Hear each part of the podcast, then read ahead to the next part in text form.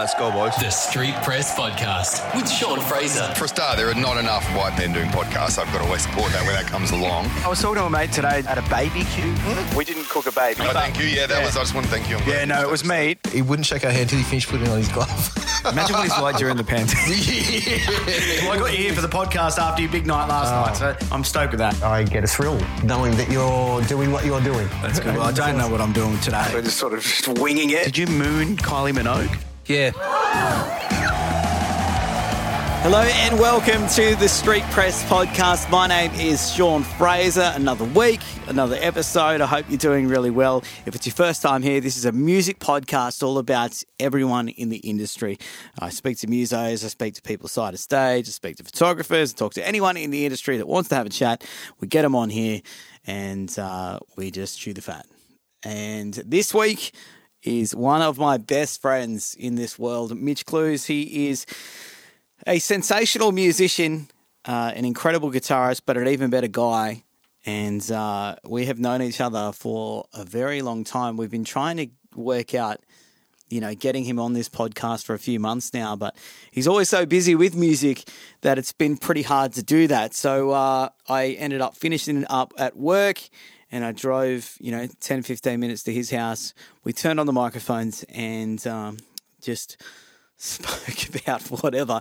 We have a chat about uh, some wedding plans that I've got and uh, and his wedding, um, where we sort of screwed up the f- photos, which I'm I, I kind of regret now. Um, uh, now that I look back on it, but I, I suppose Mitch can get me back at my wedding. Uh, we talk about him being a session musician for some of uh, Australia's biggest acts. He's been on some big tours. He's uh, he's played on TV with uh, plenty of musicians. We also talk about that uh, playing on TV and how it's done, the method to it all, and the secrets are revealed in this interview. We talk about him studying music. He did get a bachelor degree in music uh, a long time ago. When I think back to those years, I remember him doing that bachelor's degree, and it felt like all we did was drink. Um, and I wasn't even studying that degree with him. I just remember meeting up with him at the pub and drinking most nights during the week. I don't know where we got the money from back then. um, and we also, uh, one of my favorite parts of this interview is talking about freezing on stage. It happens to the best of us. It happens to everyone. I think anyone who's a musician. You know, you get up on stage, you've got your set list there, it's right in front of you, you know exactly what you're doing, or so you think so. And then you start playing a song, or you look down and you know that there's a song coming up, and for some reason, it, it totally escapes your brain. You can't even think about how to start the song, how to sing the song, and that terrifying moment when that happens. I also grill him about releasing music because I think there's a lot of people out there that want to hear Mitch do like a solo record or at least a solo EP or even drop a single one time soon. So I, I talked to him about when or if that is possibly going to happen. And we also talk about this EP that we started recording about 16 years ago in our old punk band and still in 2023, not finished. Um, we are we're still getting around to it. That's what we say to each other uh, every time that we get on the beers. Oh, you know, it, it'll get finished. It'll get done. Um, and hey, maybe this is the year, or maybe next year. Let's get him on. He is a seriously good musician, one of the greatest axemen that you'll ever hear. But mostly, he is one of my best friends. Here's my chat with Mitch Clews.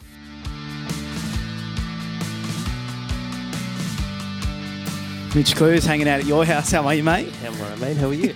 Good. This is weird. We've never done interview style before. nah, it's fucking. It's, it's, it's a bit strange, but I'll get used to it. A lot of uh, a lot of chatting on the phone that can never go on a podcast. we were just trying on suits. Yeah. So basically, I'm getting married. Yeah. You're going to be one of the groomsmen. I'm fucking stoked. Yeah. How did this suit fit? Uh, pretty good actually. The uh, the the pants are a little tight. And I was one of the groomsmen at your wedding. It was a great day. And the best thing about your wedding, not just you and Tash getting married, but was us throwing the guns in every photo. Yeah. I wasn't, they're in heaps of the ones that we paid for, so that's fucking heaps good.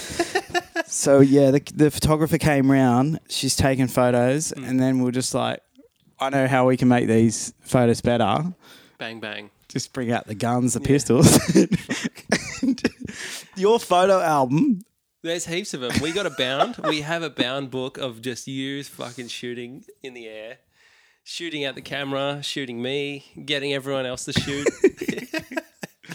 It's very good. yeah, it's pretty good. There's so many topics that we can cover because there's so many things that we've done, and I've mm. known you since. I, I, my earliest memory of you is your eighth birthday party. So I've known you for too long. That's pretty good. That was also. Hang on, was that the same birthday that Richo came dressed as Rambo, or is that an earlier birthday? I actually vaguely remember that anyway. Yeah, so maybe I know you, I've known you since that birthday. That was my fifth birthday, and Richo called me in the morning on the home phone, Yeah. and he was like, "Is your party today a dress up party?" and I was like, "I'd never heard of that before," and then I said, "Yeah, yeah, it is." And then it wasn't. Yeah, of course, then- you, of course you said that. Of course, because it sounded cool when you're five. You're like, oh, sick. So I told him it was a dress up. And then everyone turned up to the party not dressed up. And then Richo turned up to the birthday party dressed as Rambo. And then mum was like, did you tell him it was a dress up party? And I was like, yeah, of course I did. You would do that now. You would do that next week. You were like, yeah, I'm having a birthday. yeah, I suppose. Um, you've been playing guitar for as long as I've known you. So when did you start playing guitar? And why did you start playing guitar? Um, I've been playing guitar since probably really young. Dad played bass, or plays bass even, plays in a band. And I sort of played drums and bass and guitar from a very young age. I think I actually started drums when I was about three or something like that, which is, you know, when I'm when we say playing drums, I'm hitting the drums. But um, probably playing guitar properly at like five. And was it your dad that got you into it? Yeah, I think so. Yeah, he's kind of always just chucked it in my hands, and I've always kind of gravitated towards making sounds. I guess. Um, my grandparents, well, my nan, my grandma, sorry, she plays piano, so I was always hitting that, and yeah, just kind of always done it. It's part of.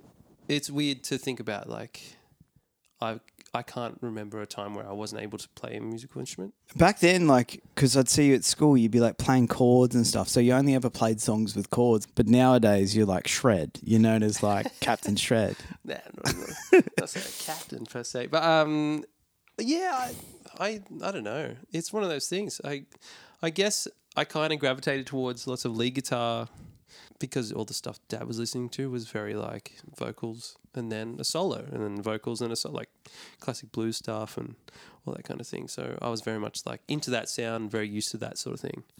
Um, probably wasn't until I met uh, you guys, well, like Matt Carbwell and all those dudes around about 11, 12, where I started sort of drifting into, I guess, like more MXPX and NoFX and Sum 41 and all that kind of stuff. Sum 41's a big one with you. When I think of, because I was actually listening to Deryck talk this morning, like on a mm. podcast. And every time I think of Some 41, I think of you. I don't know if that's a good thing or.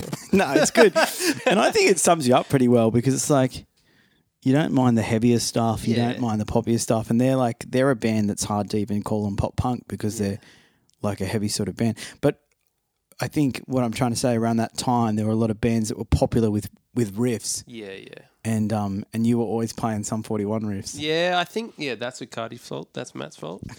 I think it was a competition to see who had more Sum forty one songs in our computer that we downloaded from fucking Winamp or what was it? No, Winamp was the player. LimeWire. Yeah. So it was a combination of that and I don't know. I, I got into lots of that kind of thing. Pennywise. No, that's a punk. Weirdly, uh, The Offspring, um, Blink. Weirdly, Blink. I was actually talking to my wife, like Tash earlier.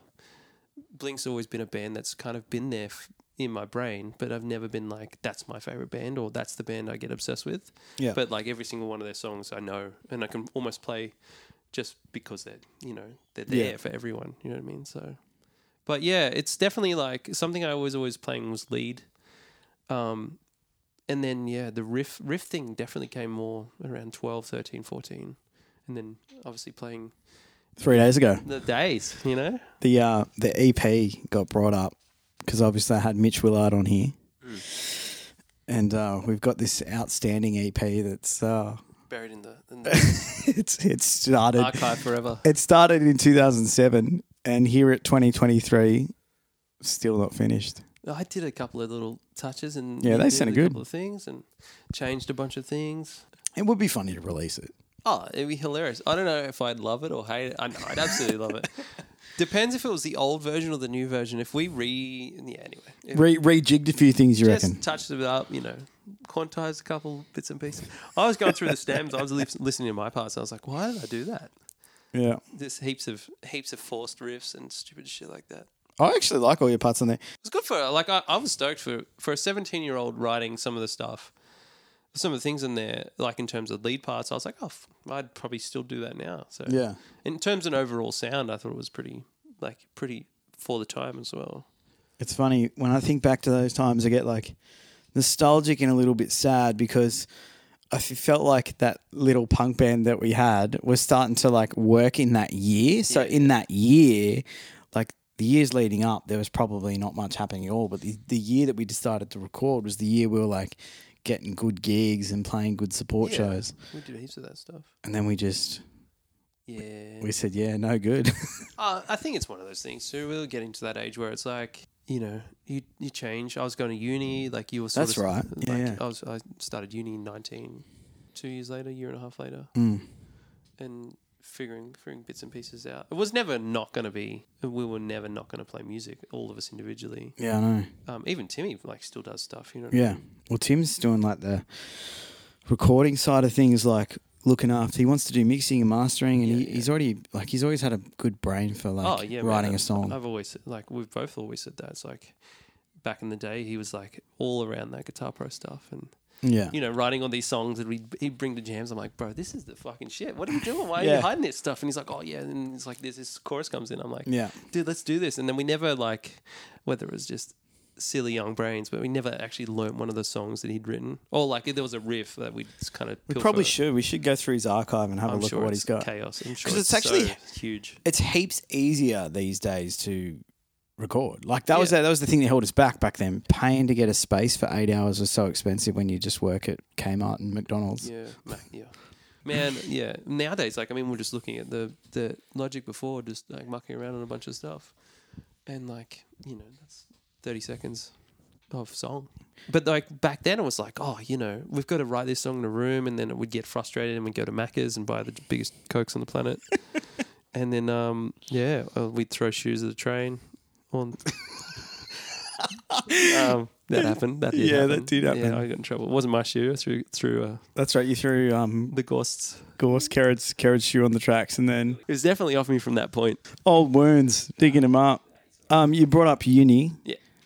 Yeah, you've got a degree to back your music ability. How was your time at uni? Uh, it was good, man. It was, it was, I guess that year off, or two years off. mm, Yeah, about two years, a year and a half off. It definitely made me less focused. Focused. Uh, just going to the pub and being 18 and just being a dickhead on the coast. I think it's easy to sort of get out of study brain. So I feel like the first half a year, I was just going to the pub and, you know, scraping by. Yeah. And I was lucky I could play music and I understood a lot of the concepts that they were talking about, but it was like I was just fucking around. And then I kind of took it serious and like I was like, all right, well, I'm going to try and and do better because I knew I was just mucking around. That's the thing. Like before you went to uni, I felt like you didn't need to go because you already were so advanced at that time. You, you're glad you still you just went. I think it gives you perspective too. I think it, like you see a lot of musicians there, you're like, holy shit! Like being on the coast, there's a lot of musos, but not a lot of the people that were like studying to do session work or you know they were always band guys which is absolutely fine. And i like i still love the idea of being a band guy. But i also wanted to make it a career. So i was kind of like you know i've got to go to uni to in order to like understand proper theoretical concepts and reading you know better and just all bits and pieces. So yeah i kind of got there and i was like oh there's so many mo- like monster musicians. I'm glad that i'm not not that I ever thought I was the best by any means, because I'm very much in that world of like I never ever want to feel like that. But like I'm so glad there's people there that are really really good that I can aspire To to. challenge, sort of. yeah, like, I'm like oh shit, like healthy competition. I that's suppose. what that's what you got to aspire to. Those are the people that are really really good. Um, and that's not just guitarists, like that's keys players, that's you know bass players, that's drummers. You're like man, that's like musicianship, that's ethic, like work ethic. It's like all shit that I really kind of like. It's like yeah, I guess my brain's split up into two different worlds. I guess with with a lot of this stuff as well because we talked about being in a band and stuff. I really like being the band guy and I can really split into that world. But I also like being the session dude. You've done pretty well there. You played with a fair few like good acts. You were just on tour. I was, yeah. I was doing a, a run with Ruel. Um, so doing most of the Australian run because I'm feeling it for a, a friend of mine who's a really good guitarist as well, Dan Walsh. Yeah, so I'm doing. I did basically all of the the shows minus Sydney. I saw the photos. Yeah, Huge, yeah. Huge Big crowds. crowds. There's, yeah, some. Does know- that scare you? Uh, it doesn't. It doesn't. I think it's like it's not so much a terrifying feeling. It's more like a, you know, I got a checklist in my brain of like, okay, here comes the song. That's how you play that. Especially once you start, it's a checklist anx- anxiety in a sense. I'm like, okay, well, that's the patch. I hope that patch works. I hope that amp doesn't fail. Is this delay in time? What am I doing? Like, it's obviously normal sort of brain stuff as a as a guitarist. But yeah, most of the set for me was autopilot after the first gig because I'd sort of internalized the songs. I could listen to them a lot, and then I'd rehearse them three days in a row um, with the boys, and then we did that. We did a pre-production rehearsal. So we actually went to Brisbane Fortitude Music Hall. Um, we actually did like a live rehearsal there. So we did pretty much ten hours there. And that was where the first show was. So it was like just pretty much like rock up to work. Your amps are plugged in, everything's on stage, and No, you so start it. So Luxury. yeah, oh man, it's it comes with that kind of gig, which is awesome. You know, there's a guitar tech there, and he's like, "Oh man, do you want me to tune your guitar? Do you want me to like, you know, what's what's going on? Yeah. What do you need? Do you need some picks? Whatever." See, every gig I've played, we've lugged the amp in the back of the car, driven to the gig, rolled the amp in, you know, done everything, Yeah. tuned the guitars. It must be such a luxury having, having other people do that for you. It's weird because like, and still I still get a little bit like, "Oh man, it's all good." Like I'm like, I don't mm. want him to do it because I'm like, I don't want to bother you. Yeah, because you've you've so you've lived that it. life for so long where yeah, you've I've done it all for yourself. people too. You know what I mean? Like I know that it's like if that guy's got one less thing to worry about, and I know that I've got all my shit pretty much autonomous. Like it's like whatever. Here's my patches. Here's my thing. My amps are set. Yeah. Picks are there. All I'm doing is tuning my guitar, and I've got a couple of different tunings in the set that I just adjust on the pedal, which is sneaky. But yeah, I enjoy it, but I'm also like it's almost superfluous. You know what I mean? Yeah. If it's really hard, like if there's a lot of guitar changes, I'm like stoked to just have someone to pass me a guitar that's tuned. But it is a luxury. Don't get me wrong. Like it, I've played so many gigs where I've just roughed it, Yeah. and like even artist gigs where I'm like no tech, set up, load in, load out, like all the early stuff with like um, I think it was Taylor Henderson. We were doing that. We did some with tech, some without, and I think it was like maybe to cut budget or whatever it was. But we would just like, you know, we'd tech our own guitars, we'd load our own gear in, we'd set up the PA, load out the PA, like, and it was just to sort sort of save money so we could keep the ball rolling, basically. You've done a bit of TV work. Do you like that? Yeah, I've done a bit, a fair bit of TV work actually. Like you've been on like Sunrise, like Footy show. Footy Show. You've done. I've done uh, the pretty voice. much- Have you done the voice or? Oh yeah. Oh, you Um, got your lanyards on the Oh, it's an, I've, uh, they're in a box somewhere. I started just putting them out there. voice guest. It says on a lanyard. Yeah, so there's a few different things you do on The Voice. Um, most of the ones I've played are quote unquote mime gigs. Um, I was wondering whether you'd say it or not. yeah. You got to say it. I'm not. I'm not going to cop that. Yeah, so Yeah. basically you're up there, there's a track behind you, and you're sort of pretending to play. Yeah, so they hire musicians who can absolutely play the gig, especially most most Yeah. of the guys that get booked are touring musicians. And then um, you play the song as if you're playing it, but you're actually not plugged in at all. To the point where they have like wooden, um, like they'll build uh, receiver packs, but they're actually just Oh, painted blank pieces of wood with like a, a zip tie at the top that look like they're plugged in. Industry secret. Um, but uh, yeah, so that's like, and then the other ones you you're fully live. Like there's, you know, I reckon it's 50-50. yeah. But weirdly, I don't mind doing the mime ones, especially if they're in the morning because you're not really worried. It's more about like a you're an extra. So you hmm. wear the wardrobe that they bring. They're like, yeah. Most of the time, it's a, wear a black t-shirt. But if they have like a specifically stylized shoot or whatever, hmm. you'll rock up and they- they'll give you some clothes, and you're like, yeah, cool. All right, this doesn't look weird. And then you roll in and mime the gig. It's pretty funny. Drums would be hard though. Drums is shit. I feel like What do they do with the drum kit? Is the drum kit the drum kit's not live either, is it? But No, so the way they kind of do it is they have the cymbals and they have like two cheap cymbals, and then they put uh, like I think they glue or like they sit it in between like a felt thing, and then you hit Right. the cymbal and then mime mime hats or mime crash or mime whatever's, and then the um the toms are all just felt. So you, they're actually hitting it, and then you've got to play it in time. You're actually going to learn the sticking and all that kind of stuff. But the giveaway is honestly, if you can see like the pencil mics up the top, overheads. If there's overheads there, or like there's mics in the snares, yeah. it's live. If you're ever wondering, If there's no mics at all, yeah. that's a sure sign that Hundred percent. If you look, even if like things like you see like the grand final or you know uh, AFL or whatever, you see like the drums and they're not mic'd up. It's like they're, they're miming it. the vocals will usually be usually be live. Always right? live most. of Yeah, the time, yeah. It's, And- uh, especially for those like most of the stuff I was doing for TV was like X Factor or like The Voice or whatever those kind of or like you know guest artists from overseas. They'll come through and just do like the morning show, sunrise, whatever. Yeah. yeah, it was very much just like a mime mime deal.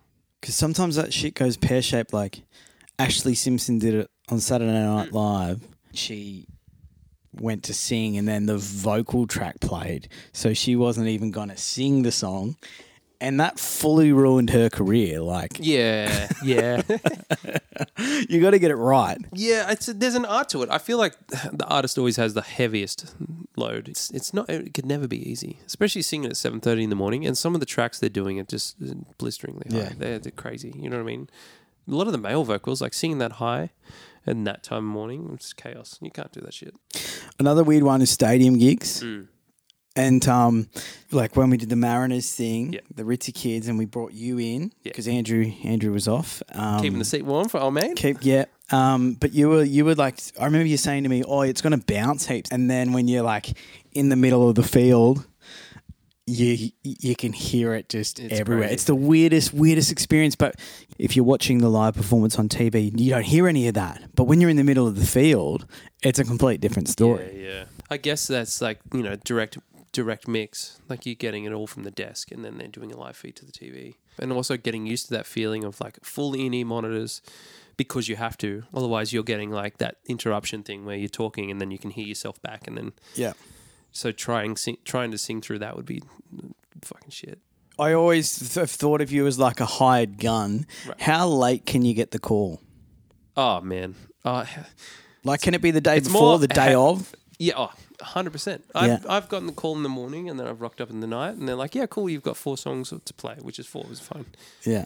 Sometimes I'll, I'll fuck it up. I fucked it up. When? Tell me. Ah. Tell me everything. I won't tell the specifics, but basically, uh, this artist's songs were all somewhat the same. Chord progressions or, Okay. you know, but with feels. And then um, I got to gig, I think it was a. It was a in store of sorts or something. Yeah. and I, fu- I fucked it. I fucked it. Not fucked it hard, but like it, it, it didn't do the job as I'd like to do. Like, were you playing different chords that you were supposed no, to? No, the right chords. It was just the wrong feel. Wrong, like, sort of rhythm. Yeah, it was like a six eight thing, and it was in four. Ah, okay. and uh, or it was like slow, like I was holding the the chords for two bars rather than one for change, like as you're changing through the, the cycle. And he was looking at me like, "Hey." I was going to say, what is he saying? What's he just looks at me like, "That- "That's not it," and then you know, I'm like, "No, that's the song, bro. That's it." And he's like, "That ain't it, eh?" And I was like, "Oh, fuck, fuck, that's not it." Did he? Um, I clicked into it. And I was like, "Oh shit!" And he started singing. And it's usually for me, it's like oh, so it was only the start. I started the song though, Yeah. which is heaps cool. No um, good. Not good at all. Uh, as soon as he started the vocals, I snapped, and I was like, "Oh shit, that's how it goes." And there's been a few times where it's like I'll start the first chord, and I can't remember what it sounds like, but I know the first chord's like just you know there, and you'll hear the vocals, and you're like, "Oh, that's the rest of it." Yeah. But it's, I guess it happens when you have crammed so much music in your brain. You know what I mean? Like, I've done that a lot, and I guess you can only cop so much. And if you're Yeah. tired or like anything like that, those kinds of things happen. It's just and being a human. I can one up that, and that's forgetting the lyrics. I've stood on stage literally playing and looping the chords to a song over. Like, if I'm halfway through a song, I'll just make up something. I'll just sing anything. I'm, I'll kind of always remember the melody, but the words can be tough. But when you you just up there playing chords over and over, and they're like, "When's he going to sing? When's he going to?" sing? That actually happened, N- not with me, but I swear when we were at that WS Oh yeah, gig, I reckon that happened with we won't say his name who was playing. There was like, yeah, do you Yeah, know? yeah, I, I I felt like it just was sort of the intro was so long and yeah. He was just sort of there was floundering. nothing nothing there. That's scary. I think I think if everyone knows the song, it makes it way worse. If you know the Oh, song yeah. and you're like, oh, cool, Yeah. it's fucking summer '69, and they've just forgot the, Yeah. you know what I mean? Yeah, I think that makes it way worse. You can get away with it l- more on a guitar, but yeah, vocals. Mm. It's also like if you play the wrong chord, that's like sucks. But if you sing terribly, everyone goes, "Oh, that was fucked," you know. Has anyone ever thrown to you a song like, "Oh yeah, we're playing this now," and you just like you didn't know it? Oh yeah, yeah, yeah. I've done. Yeah, it's lucky. Sometimes, like, if you got a keys player on the gig, you can lean pretty hard, Ah, yeah, which yeah. is good because most of the time, turn your guitar down and pretend you're playing. oh, it's not even that. I was like, I'll be like, okay, I'll I'll like jam along to somewhat of the key center, you know. I'll because like I know enough ways to get around something that I could fake my way through the first couple of like verses Yeah. or parts of the verse. Then I'll hear the cycle of chords. I'm like, okay, here's fucking doing this. I'm, you know, I'm back on. But there's been plenty of times where I've gone, man, I don't know that one. I don't know it. and they're like, yeah, just just do it. And I'm like, how though? how am I gonna do it? Then- That's if it's like drums, bass, guitar, and I'm the guitarist, and there's a vocalist, and I'm like, man, I don't fucking know this song at all. And uh, it'll just sound shit. And then like I'll finish the song, and I'm like, oh, fuck. And I like it'll be one of those ones where you sit in the car on the way home and you're like, Yeah, fuck.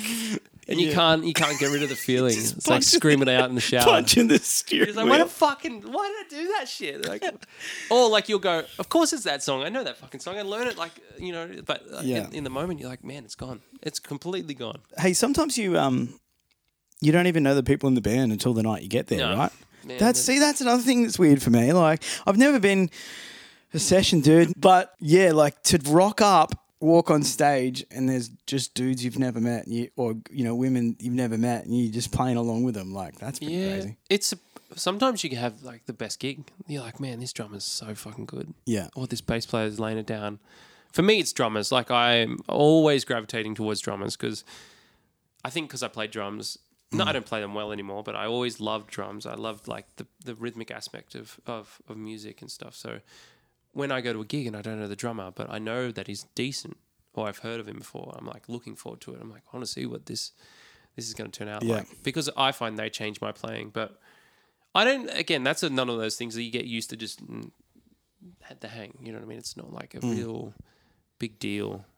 Um, once you're used to it, yeah. When are you going to release some music?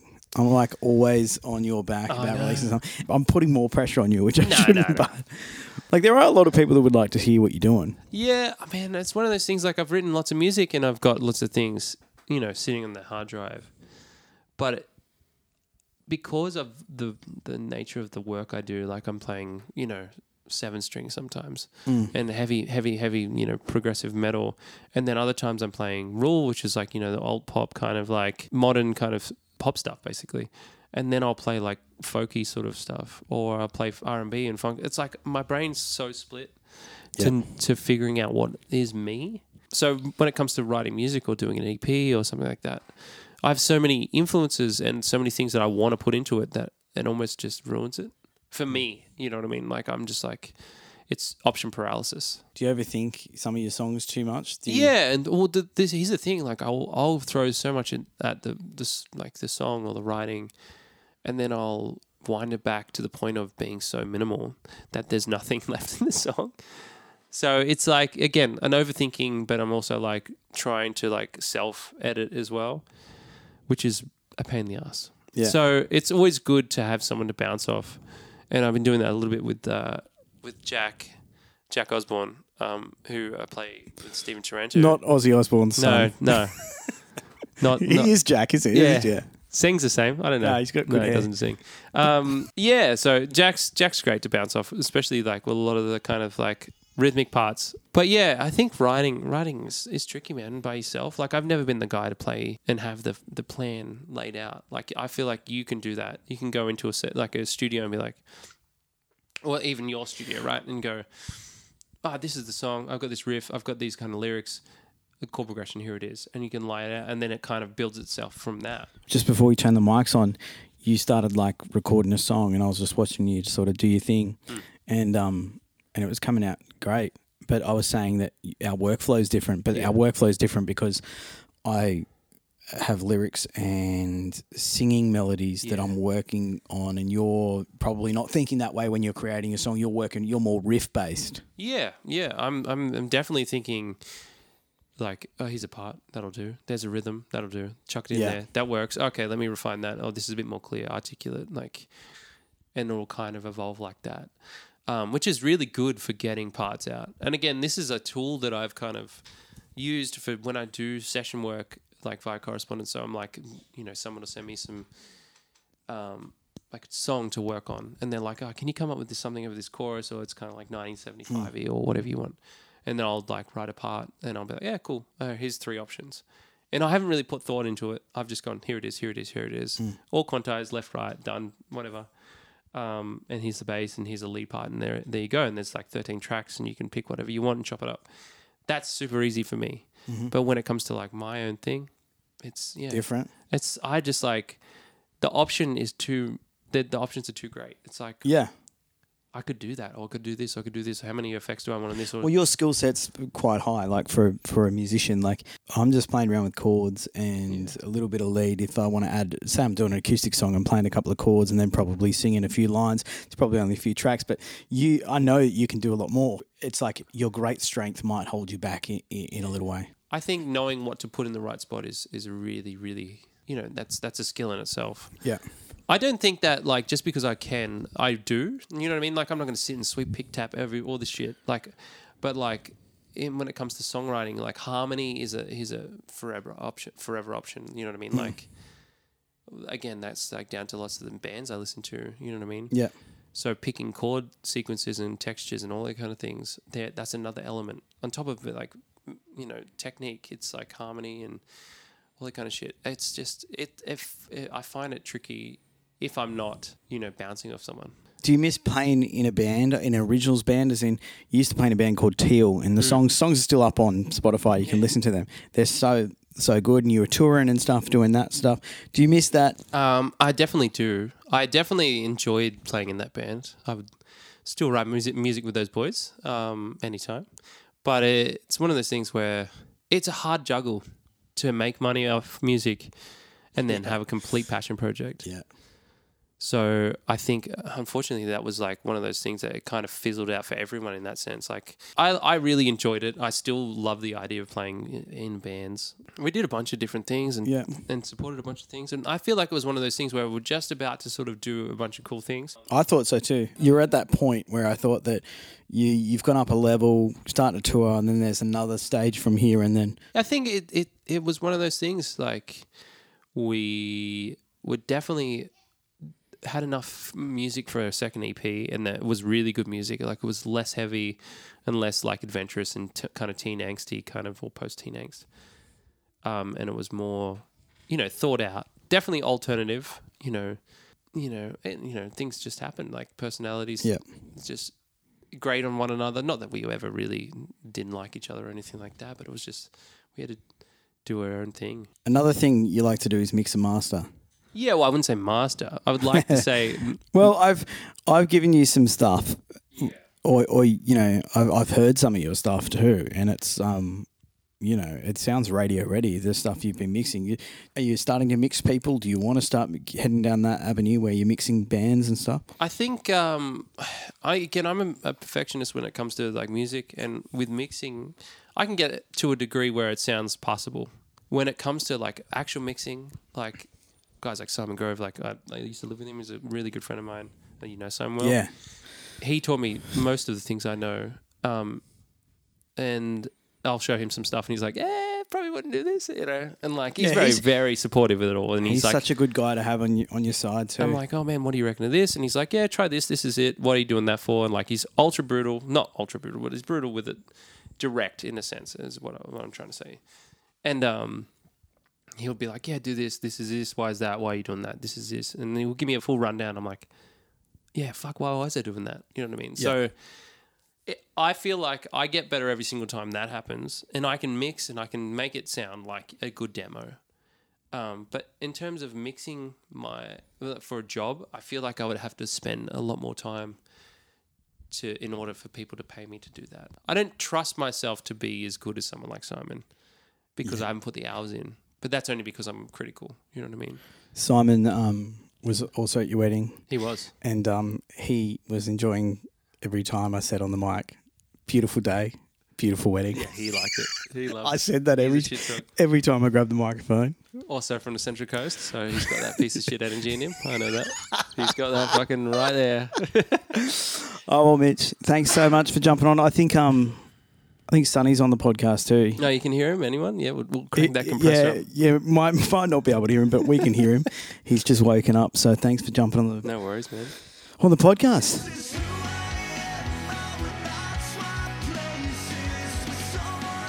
There he is, my good mate Mitch Clews. Go and check him out. His old band Teal, T E A L. Put that in Spotify.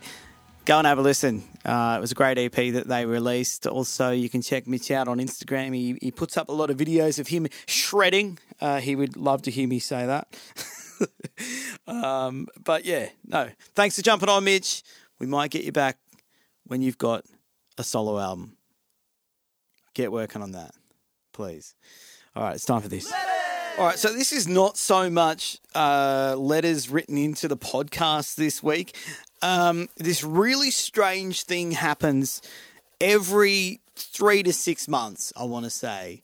Um, basically, a number of years ago, I want to say it was about four years ago, uh, I was brought in on the Kyle and Jackie O show um, because I work with them in a way. Uh, we, we work in the same building, and I uh, I got brought in for a segment, and it was like a name this person segment. So they had four people lined up.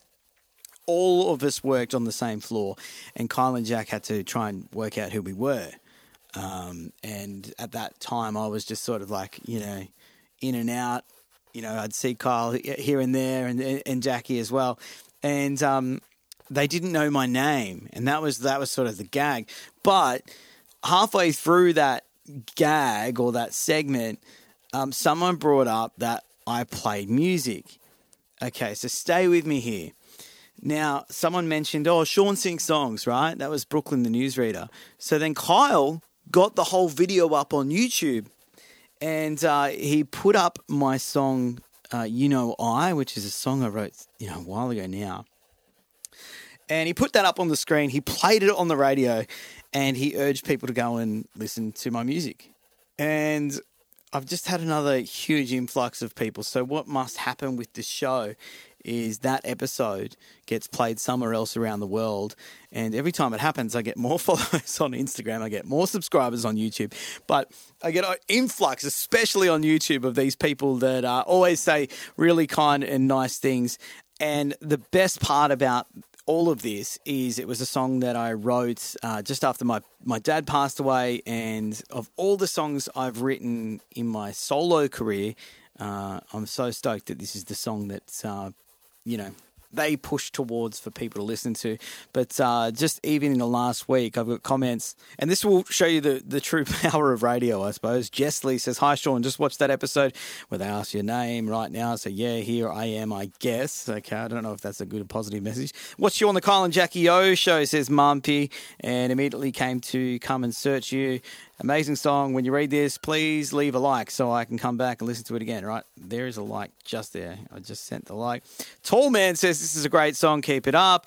Uh, Pollen says I came here after Kyle and Jackie. Uh, Daniel Mutama says I'm listening from Kenya. Uh, Melanie Avery Easthope says heard you when they did the name experiment. Funny thing is that they should have used the spelling method for your name. I store, I searched Sean Fraser, and she spelt that uh, in a different way to mine. And Nicolina says, "Oh my god, such a beautiful voice." Well, I'm flattered, um, but yeah. It's always nice to read comments like that on a song that I thought was dormant for, for so long. Um, so, yeah, thank you very much. Hey, don't forget, I'm in a band called the Ritzy Kids. We are a punk outfit from the Central Coast. Uh, we have an EP that is coming out soon. We are pumped.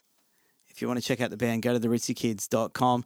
Also, if you want to support this podcast, if you like what I'm doing, don't forget, I don't have a producer. I just line up all these interviews myself.